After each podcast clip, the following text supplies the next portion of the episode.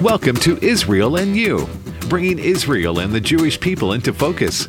Our host is Aaron David Fruh, president of Israel Team Advocates International.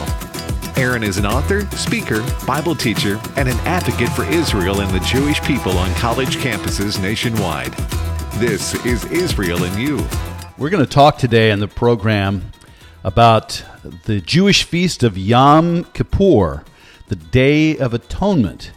And we're really going to speak about uh, what is behind this feast. And a key element of the feast is forgiveness. And you and I are required to forgive. And we're going to look, first of all, at the teaching of Jesus, a parable in Matthew chapter 18, verse 21 through 35, and it is the parable of the unmerciful or unforgiving servant. Then Peter came up and said to him, Lord, how often will my brother sin against me and I forgive him? As many as seven times? Jesus said to him, I do not say to you seven times, but seventy times seven. Therefore, the kingdom of heaven may be compared to a king who wished to settle accounts with his servants. When he began to settle, one was brought to him who owed him ten thousand talents, and since he could not pay his master, ordered him to be sold with his wife and children and all that he had, and payment to be made. So the servant fell on his knees, imploring him, Have patience with me, and I will pay you everything. And out of pity for him, the master of that servant released him and forgave him the debt. But when that same servant went out, he found one of his fellow servants who owed him a hundred denarii, and seizing him, he began to choke him, saying, Pay what you owe. So his fellow servant fell down and pleaded with him, Have patience with me, and I will pay you. He refused and went and put him in prison until he should pay the debt. When his fellow servant saw what had taken place, they were greatly distressed, and they went and reported to their master all that had taken place. Then his master summoned him and said to him, You wicked servant, I forgave you all that debt because you pleaded with me, and should not you who have had mercy on your fellow servant as I had mercy on you? And in anger his master delivered him to the jailers until he should pay all his debt. So also my heavenly Father will do to every one of you if you do not forgive your brother from your heart. And that's an interesting line from your heart. It means it's not just a matter of saying, hey, I forgive you.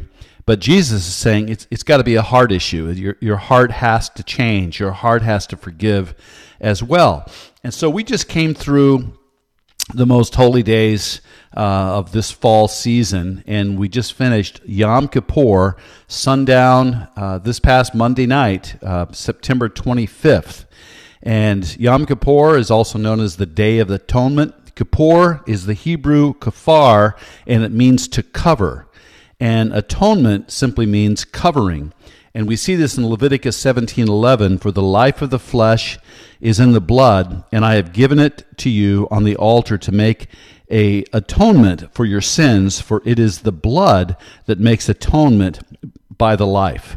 High priests would take blood and sprinkle it uh, on the Ark of the Covenant, and then he would lay his hands on the scapegoat and uh, project that the sins of the people uh, were were placed upon the scapegoat, and then that scapegoat was led into the wilderness. And so, prior to Yom Kippur, of course, is Rosh Hashanah, the head of the year, the Feast of Trumpets. And between the Feast of Trumpets, it's, it's, it's called the Awakening Blast. It's preparing people uh, to meet God it's preparing people to to deal with their sin so that they don't bring that baggage into the coming year. And of course, uh, Rosh Hashanah is the Jewish New Year, and so between Rosh Hashanah, the Feast of Trumpets, uh, ten days of awe prior to Yom Kippur. And so in those 10 days, you examine yourself, much like what the New Testament teaches. You know, before a Christian receives the Eucharist, Holy Communion, we are to examine ourselves, see if there is any wicked way in us, see if we have any unforgiveness in our hearts. and then deal with that before we come to the communion table. And so on Yom Kippur, the day is spent in fasting and prayer. And Yom Kippur completes the 10 days of awe, which begin with Rosh Hashanah. And the Mishnah teaches that during the 10 days of awe, a person must reconcile relationship with both God and others. A person was not prepared to seek divine mercy during the great feast uh, fast on the Day of Atonement if he or she had not first sought reconciliation with his or her neighbor. If it was necessary to forgive one another on a personal level so as to approach God without a bitter heart. Mercy from above depended upon showing mercy to those below. And according to Judaism, the Day of Atonement does not cover a sin between one person and his neighbor unless the sin has been appeased by the offender or forgiven by the victim. And the Mishnah uh, tractate of Yoma 8, verse 9 says this Sins between one man and his friend, Yom Kippur does not atone for until one appeases his friend. Yom Kippur is a day of reconciliation between people and God. And there's two types of commandments found in the Torah those between us and God, and those between us and others. Uh, Rabbi Gamaliel Barabi says, He who is merciful to others will have mercy shown to him by heaven. He who is not merciful to others will not have mercy shown to him by heaven. So the concept in the scripture that Jesus is referring to, just as my heavenly Father forgave you, you should forgive your neighbor. It's the concept of imitatio Dei. And it's from early Jewish thought. And Imitatio Dei demanded that genuine mercy be granted by one person to another in the same way that God Himself gives grace to the sinner. So the issue of first reconciling with a person before reconciling with God was a pervasive teaching in ancient Judaism. Rabbi Ben Sira says in a discussion about prayer and healing, forgive your neighbor the wrong he has done, and then your sins will be forgiven when you pray. Does a person harbor anger against another and yet seek for healing from the Lord? Does he have not mercy towards a man like himself and yet pray for his own sins? If he himself, being flesh, maintains wrath, who will make expiation for his sins? Remember the end of your life and cease from enmity towards another. And this is so key. And I remember as a pastor, we would also we would all uh, often pray for the sick uh, on a Sunday morning service. Um, and people would come forward, and, and before we would pray, I'd always say, you know, one of the great roadblocks to divine healing is unforgiveness. So if, if you're harboring bitterness, uh, unresolved conflict with a family member or a neighbor, you really need to, to deal with that. And um, in your heart, forgive, and then go to that person and um, ask forgiveness. So, what is the connection between Yom Kippur and the parable of the unforgiving servant that we just read in Matthew 18. By the way, this parable is one of my favorite parables. It's so powerful. And every time that I am tempted, and I am often tempted to hold resentment, uh, because maybe I've been hurt by someone, maybe I've been offended by someone. And so we're all tempted. Someone once said, Revenge is the sweetest morsel ever cooked in hell. And so, you know, we want revenge. We want to exact revenge towards someone that's harmed us or taken advantage of us or betrayed us. And whenever I'm tempted to um, hold revenge and unforgiveness, I'm reminded of Matthew 18. The, the power of this parable has really changed my life. And Peter's question in Matthew 18 21 Lord, how often shall my brother sin against me and I forgive him? Up to seven times. And though the Gospel of Matthew does not mention the time of the year that Jesus taught this parable, or when Peter asked this question, the question by Peter is a typical question in the 10 days of awe prior to Yom Kippur. You would ask a, a rabbi, you know, I've got this problem and I, I want to clear it up with a neighbor or a family member that's betrayed me or hurt me. And um, I've forgiven them before And every Yom Kippur, every 10 days of awe, I, I come and I, I uh, forgive, but this has gone on for years. How often should I forgive my brother that has sinned against me? Up to seven times. And Jesus said, no, seven times uh, 70. Um, in other words, it's innumerable that you, you always are, must be in a place of forgiveness. So, though the Gospel of Matthew does not mention the time of the parable, this question by Peter was a typical question in the 10 days of awe prior to the Day of Atonement. And Bible scholars say it's quite likely that the parable was taught uh, during the 10 days of awe between the Feast of Trumpets and Yom Kippur. And it's talking about interpersonal reconciliation, and that's what the parable is about.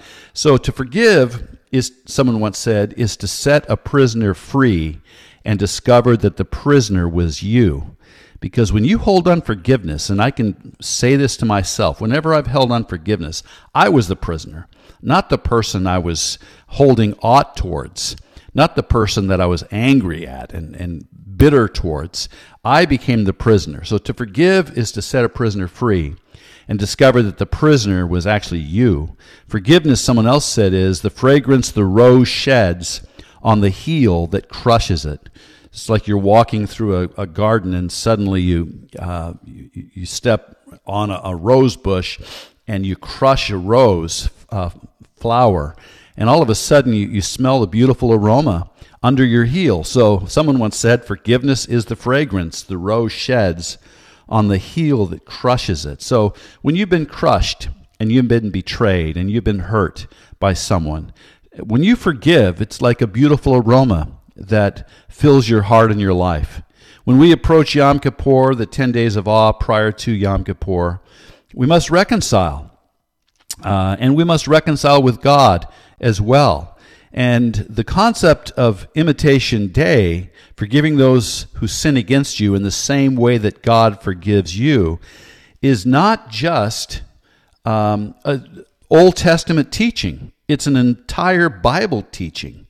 Uh, Jesus taught it all through his uh, ministry. Jesus taught that our relationship with others is a prerequisite for approaching God. Human forgiveness is crucial for divine mercy, and we find it here in the parable of the unforgiving servant. Again, this parable Jesus taught was most likely taught during the 10 days of awe prior to Yom Kippur. And so a servant uh, has he owes his master a lot of money. And so his master comes to a point where he wants to settle accounts and he brings in this servant who owes him 10,000 talents, and the servant was unable to pay it at that moment. And so the master said, Well, you and your wife and your children, you're, you're all going to be sent to debtor's prison until you have the ability to pay this debt back to me. And in verse 26, it says, So the servant fell on his knees, imploring him, Have patience with me, and I will pay you everything. And why was he so upset? I mean, we just go to debtor's prison, you know, go to your bank account and, and pay your master back for the, the money that you owe. Uh, the, the reason is why he was so upset because he was just given a life sentence because there's no way this servant could have ever paid back uh, the amount owed to his master. And, and as Jesus told the parable, I'm sure people were were laughing because it was it was hilarious. It was so impossible. It was such an extreme debt. He could never pay it back in a thousand lifetimes. He was in a grave situation. He owed 10,000 talents of silver and 10,000 10, talents is equivalent in in our economy today. Are you ready? 3.48 billion dollars. Three and a half billion dollars this servant owed his master. Only if this servant worked every day for 200,000 years would he be able to pay back this, this huge debt. And so, again, he was on his way to debtor's jail, and he would have spent the rest of his life uh, in that jail, as well as his wife and his children. That's why he was in such a grave situation. And the audience of Jesus knew um, that this was an extreme amount of money uh, to pay back. And so he fell down, he begged, and uh, he, he had just uh, owed so much money. And the master said, You know what? I'm going to forgive you of this incredible debt. And this is a picture of God's forgiveness of your sin and my sin. And we, we all owed a debt we could not pay. I mean, think of all the great hymns of the church. We, we had this huge debt we could not pay. And we came to the Lord and, and we repented and we asked forgiveness. And He forgave us our sins. And He threw them away as far as the east is from the west. And He remembers them no more. it, it is a picture of great, great grace uh, of this this servant who was forgiven a debt of 3.5 three and a half billion dollars a debt he could not pay. And you and i could not ever have paid the debt of sin. We had to come to a loving savior to pay our debt of sin. And so we follow this servant now and he goes to his servant who owes him 100 denarii. And it's one six thousandths of the debt he had been just forgiven of. And it's about one day's wage. And it's a minor debt that could be paid. His servant could have just worked one day for him and paid the debt. But he threw him into debtor's prison and um, until he could pay the debt, which was really a dumb idea because if, if you're in prison, how are you going to earn one day's wage? You, you need to be out in the workforce to, to earn a day's wage to pay the money back. So he threw him in, in bitterness into debtor's prison.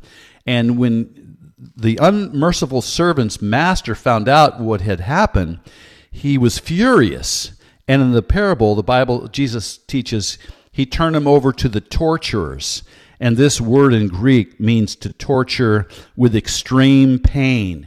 And then in verse 34 and 35 of the parable, and in anger his master delivered him to the jailers until he should pay all his debt.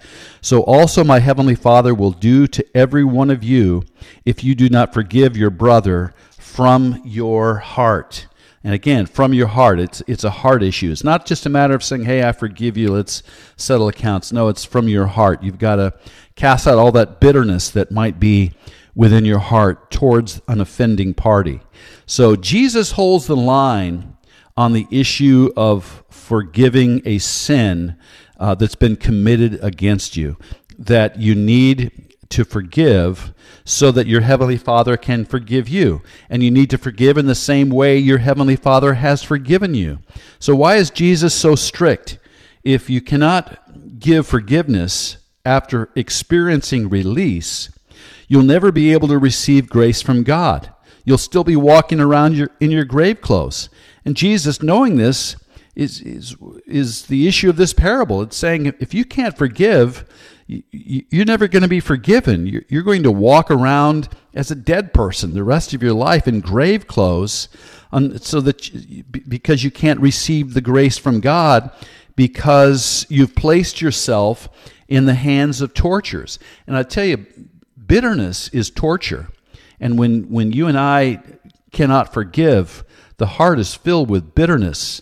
And that bitterness goes down to the very core of our being and it destroys us. And so Jesus, knowing that, says, release yourself from that bitterness and forgive those that have sinned against you. And you might say, okay, Aaron, this is just a parable. Uh, maybe it's not the right interpretation. Can you give us a proof text? Uh, the Bible says, you know, let everything be established by two or three witnesses. Surely Jesus would not be teaching that if we don't forgive, we cannot be forgiven. Surely you might say this is just an Old Testament teaching. Surely we are under grace. And so many people say that. Well, I'm under grace. I don't need to do anything. I don't need to follow any commandments. But Jesus uh, you might say, overlooks our bitterness and unforgiveness. He gives us a pass. We really don't have to reconcile with others before we reconcile with God. You might say, well, Yom Kippur, that's just an Old Testament Jewish thing. The 10 days of awe where we examine ourselves, that's just a Jewish thing. Pas- Passover, Pentecost, uh, it's just a Jewish thing. And um, but Jesus said in Matthew 5 7, remember, Jesus uh, is a Jewish rabbi. and he was teaching first century Judaism. And in Matthew 5 7, Jesus said, Blessed are the merciful, for, they shall obtain mercy. What's that saying? Well, if I'm not merciful, I'm not going to obtain mercy. So that's a direct proof text from Jesus. Blessed are the merciful, for they shall obtain mercy. Matthew 6, 9 through 15. Forgive us our sins as we forgive those who sin against us. For if you do not forgive men, their trespasses, neither will your Father in heaven forgive your trespasses. It's pretty clear what Jesus is saying there that if you want to be forgiven, you have to forgive. And uh, then in Matthew 5 23 through 24, leave your gift at the altar.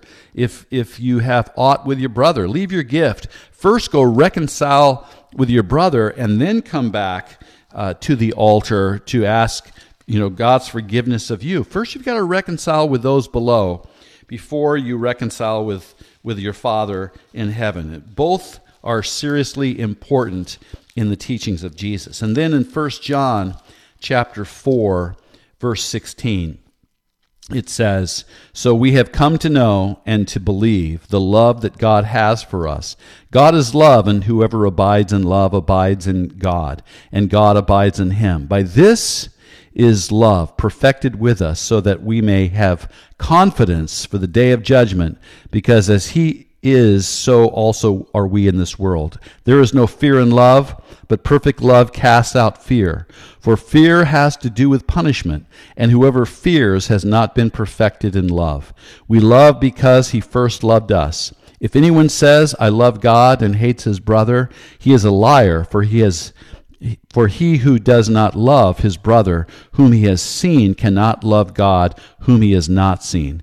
And this commandment we have from him whoever loves must also love his brother. Whoever loves God must also love his brother.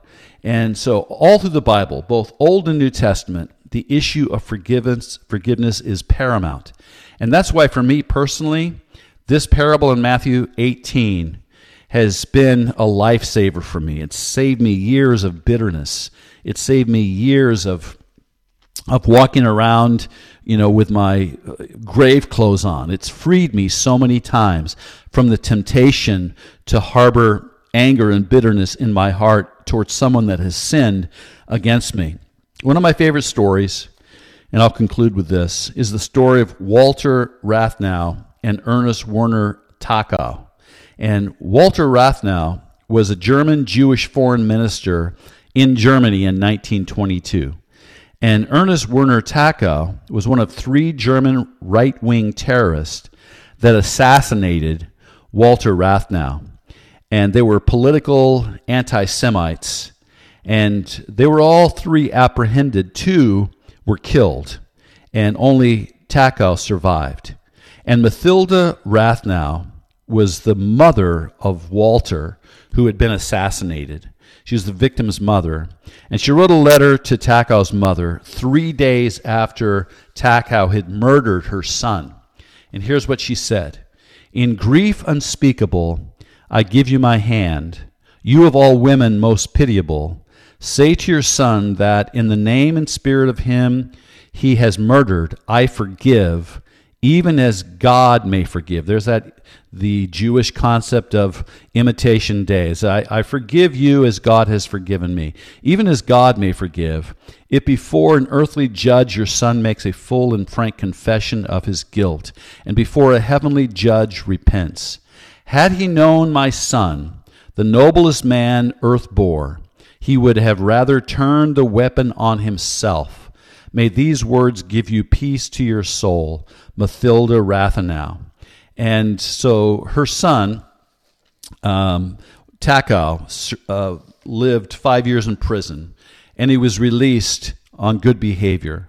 And 13 years later, in 1940, when France surrendered to Nazi Germany, Techow smuggled himself into France, and he helped over 700 Jews escape to Spain with Moroccan permits. He confided to a nephew of Rathenau that his repentance and transformation had come from the letter of uh, Rathenau's mother. And just as Frau Rathenau uh, conquered herself, said Techow to his friend, when she wrote that letter of pardon, I have tried to master myself. I only wished I would get an opportunity to right the wrong I have done. And so that's a great story of forgiveness. And you see what happened there? Uh, the victim's mother, uh, she showed forgiveness. And she released herself from the bitterness of unforgiveness. And at the same time, she released uh, the murderer's mother from unforgiveness. And as a result of that letter, this young man changed his heart, changed his mind. And instead of giving, getting out of prison and going and committing more crimes, um, he became a person that wanted to clear up the debt that he had committed. And so you and I have been forgiven a great debt of sin. And so as a result of that, we have to practice this concept of imitatio Dei. We have to forgive as God has forgiven us. And this is a great day to examine your heart. And I know we've just come through the, the great 10 days of awe and Yom Kippur, but every day is a good day to examine your heart. Am I holding any unforgiveness towards anyone in my life? And bow the knee to the Lord and say, God, forgive me. Go to the friend or the relative, um, or maybe it's an enemy. I mean, Jesus said, give your enemy something to eat. Uh, you know, go to that person that's uh, possibly always been against you and forgive them for all that they have done. You'll be released, and you'll probably release that person as well from, from issues they're harboring in their heart. So uh, we'll see you next time on Israel and You. You can go to our website, israelteam.org. That's israelteam.org. And you can help us in our fight against anti Semitism on college campuses uh, across uh, the nation. And that's what we do at Israel Team. We, we ch- we're changing the narrative one college at a time of uh, the rising narrative of anti Semitism, anti Judaism, anti Israelism. And uh, we, we write articles for the Times of Israel. You can go to the Times of Israel, just Google my name, Aaron David Fruh, F R U H, and you can read my articles there at the Times of Israel. So be a forgiver today, and we'll see you next time on Israel and You. God bless.